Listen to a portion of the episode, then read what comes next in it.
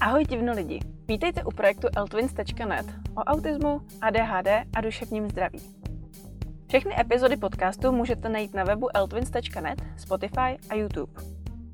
Dnes se budeme bavit o maskování, co to je, jak se pozná a co obnáší. Obsah. Co to je, čím se maskování vyznačuje, následky, pro a proti, jedna konkrétní letošní studie a moje příklady. V tomto podcastu hodně používám slovo neurotypický, zkrátka NT, a proto bych jej chtěla vysvětlit pro ty, kteří se s ním ještě nesetkali. Neurotypický v původním smyslu slova znamená neautistický. Jedná se tedy o popis pro mozek, který funguje trošku jinak než ten typický. Opakem neurotypického je neurodivergentní. V současnosti mezi neurodivergentní lidi spadá nejenom autismus, ale například i ADHD. Co je maskování? Jedná se o snahu skrýt autistické rysy a vypadat jako neurotypický jedinec. Je to kompenzační mechanismus a co je důležité, nejedná se o vyléčení nebo odstranění problému. Při aktivním maskování však může dojít k pochopení a cílenému naučení se sociálních dovedností. Je to vědomá i nevědomá aktivita, ale především bitva o přežití a proto je extrémně vyčerpávající. V malém rozsahu je normální i pro neurotypickou populaci, u nich je ale výrazně nižší spotřeba energie. Neurotypičtí lidé upravují své chování pouze mírně na základě situací a míst, kde se nachází. Pro autisty bývá maskování často konstantní a rozsáhlá záležitost. Maskování více provádí ženy, protože je na ně kladen vyšší sociální tlak a více chtějí zapadnout do společnosti.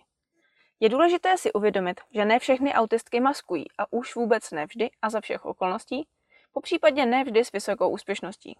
Maskování u žen a dívek je zřejmě hlavní důvod pro pozdní diagnózu. Čím se maskování vyznačuje?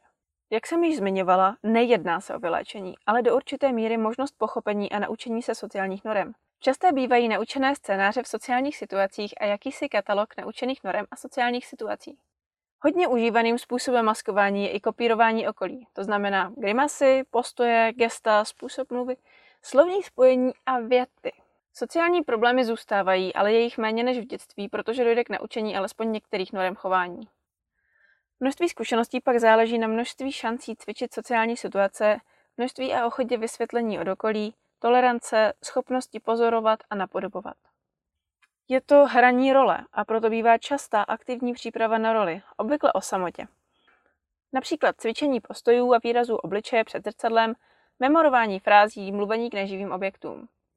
Memorování frází například obnáší naučit se z paměti běžné fráze používané v nezávazné konverzaci nebo na rozproudění konverzace. Nahrávání a natáčení sebe sama při imaginární konverzaci a následný rozbor toho, co je třeba vylepšit. Například také naučení se základních informací o tématech, které baví ostatní, jako například moda a sport. Maskování bývá hodně často vědomně i nevědomně učeno profesionály, kteří se zabývají pomocí lidem na spektru, protože se domnívají, že jim to pomůže. Někteří odborníci také mohou mít pocit, že když osoba na spektru působí neurotypicky, pak je vyléčená. Učení maskování není ve výsledku žádná pomoc, je to pouze snaha přetvořit jedince tak, aby se jeho neurotypické okolí cítilo komfortně. Jedná se totiž o učení podlečování sebe sama. Když se dítě naučí, že nesmí projevovat nevůli se změnou, neznamená to, že úzkost s ní spojená najednou zmizí.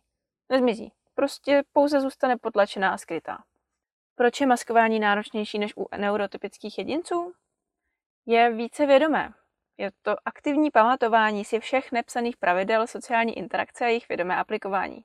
Emoce uvnitř musí korespondovat s výrazem v obličeji.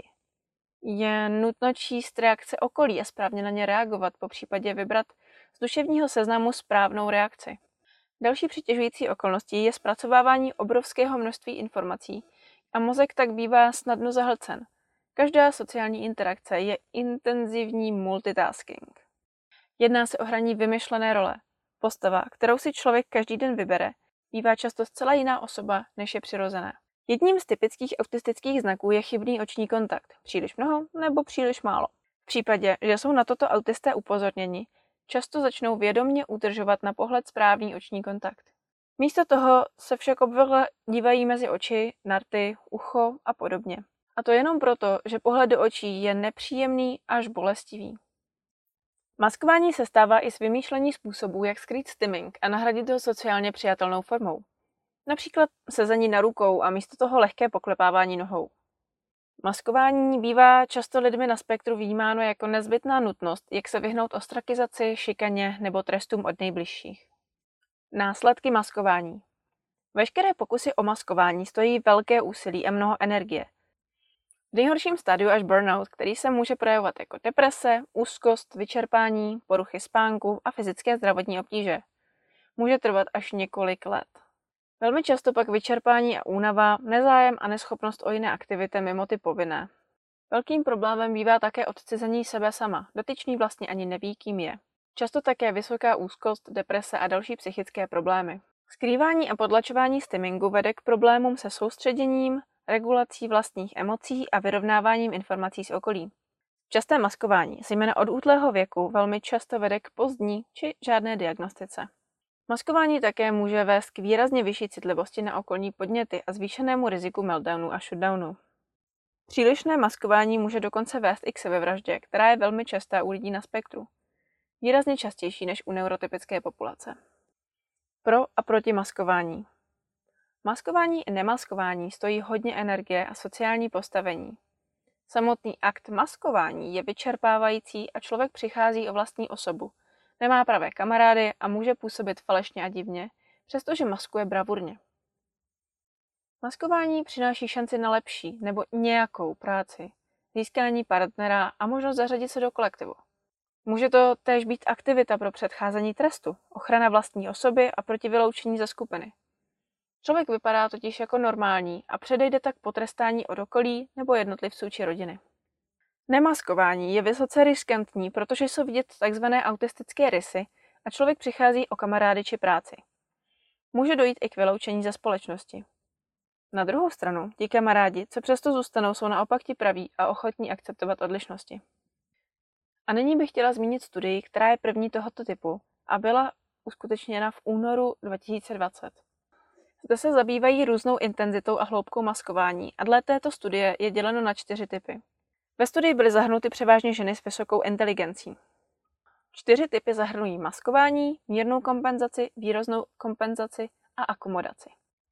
Maskování je regulace existujícího sociálního chování, například nebavit se na oblíbená témata, mluvit jako okolí, účastnit se konverzace, ale říct jen velmi málo. Bývá nejjednodušší a má celkem nízkou spotřebu energie, ale znamená malou aktivitu ve společnosti. Mírná kompenzace. Sociální skripty, dodržování sociálních pravidel, adekvátní oční kontakt nebo pokus o adekvátní oční kontakt. Již bývá únavné a hůře se aplikuje mezi různými kontexty, chybí flexibilita reakcí. Pak je tu akomodace, například práce v zahraničí, protože jiná kultura má obvykle vyšší toleranci k odlišnostem. Lidé také rádi nachází společnost, kde jsou odlišnosti tolerovány, zejména zájmové skupiny. Tato strategie může mít dostatečně dobré výstupy, jako například práce a okolí, které toleruje odlišnosti. Může však vyžadovat další podporu. Nakonec příklady ode mne. Jako teenager jsem hodně četla knihy a časopisy o tom, jak zapadnout, mít kamarády a být oblíbená. O tom, jak se socializovat. Také jsem hodně často seděla před zrcadlem a šklebila se na sebe, cvičila výraz obličeje, gesta a postoje. Nakonec jsem si vybrala konkrétní grimasy a postoje. Spoustu sociálních zkušeností jsem získala na základě filmů, pozorování okolí a hraní divadla. Zpočátku jsem pokusy zapadnout prováděla zcela špatně. Kopírovala jsem oblékání oblíbené osoby, účesu, její koníčky, způsob mluvy a dokonce i stejné hračky, protože jsem si myslela, že když budu vypadat jako ta oblíbená spolužečka, pak budu taky oblíbená. Pak jsem očekávala, že když se přidám do zájmové skupiny, která je většinovou společností vnímaná jako divná, pak budu konečně mezi svými. Ke vší smůle jsem však i mezi divnými byla tou nejdivnější. Po ukončení vysoké školy jsem si přišla dost zoufalá, protože za svůj hlavní úspěch jsem považovala 13 let aktivního pozorování lidí a učení se, jak mezi ně zapadnout. To mi bralo tolik energie a času, že nezbývalo mnoho na ostatní aktivity. Do životopisu si nikdo nemůže zapsat, že strávil 13 let učením se vypadat normálně. No, a pak mi také nikdo nevysvětlil, jak se sociální rovina prolíná do hledání práce. Vybrala jsem si tady práci s lidmi, abych se mohla zlepšit a naučila se socializovat. Tehdy jsem ještě byla přesvědčená o tom, že moje sociální neschopnost je kvůli málo zkušenostem a vyloučení ze školního kolektivu v dětství. Následky na sebe však nenechaly dlouho čekat. Vyčerpání, stres, podrážděnost při komunikaci s lidmi, vyšší asociálnost. Také jsem byla z první práce odejita právě na základě svého handicapu, o kterém nikdo neměl ponětí, včetně mne. Momentálně se tady snažím žít život normální dospělé osoby, která se konečně celkem naučila sociální pravidla pro lidi ve věku 15 až 18 let A tak se mi nezrovna úspěšně daří pochopit sociální pravidla dospělých lidí. Toto by bylo pro dnešek vše. Sdílejte a komentujte, protože jedině tak se podcast dostane mezi lidi, pro které by mohl být užitečný.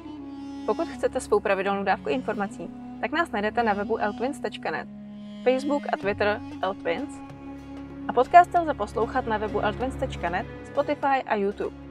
Naslyšenou příště!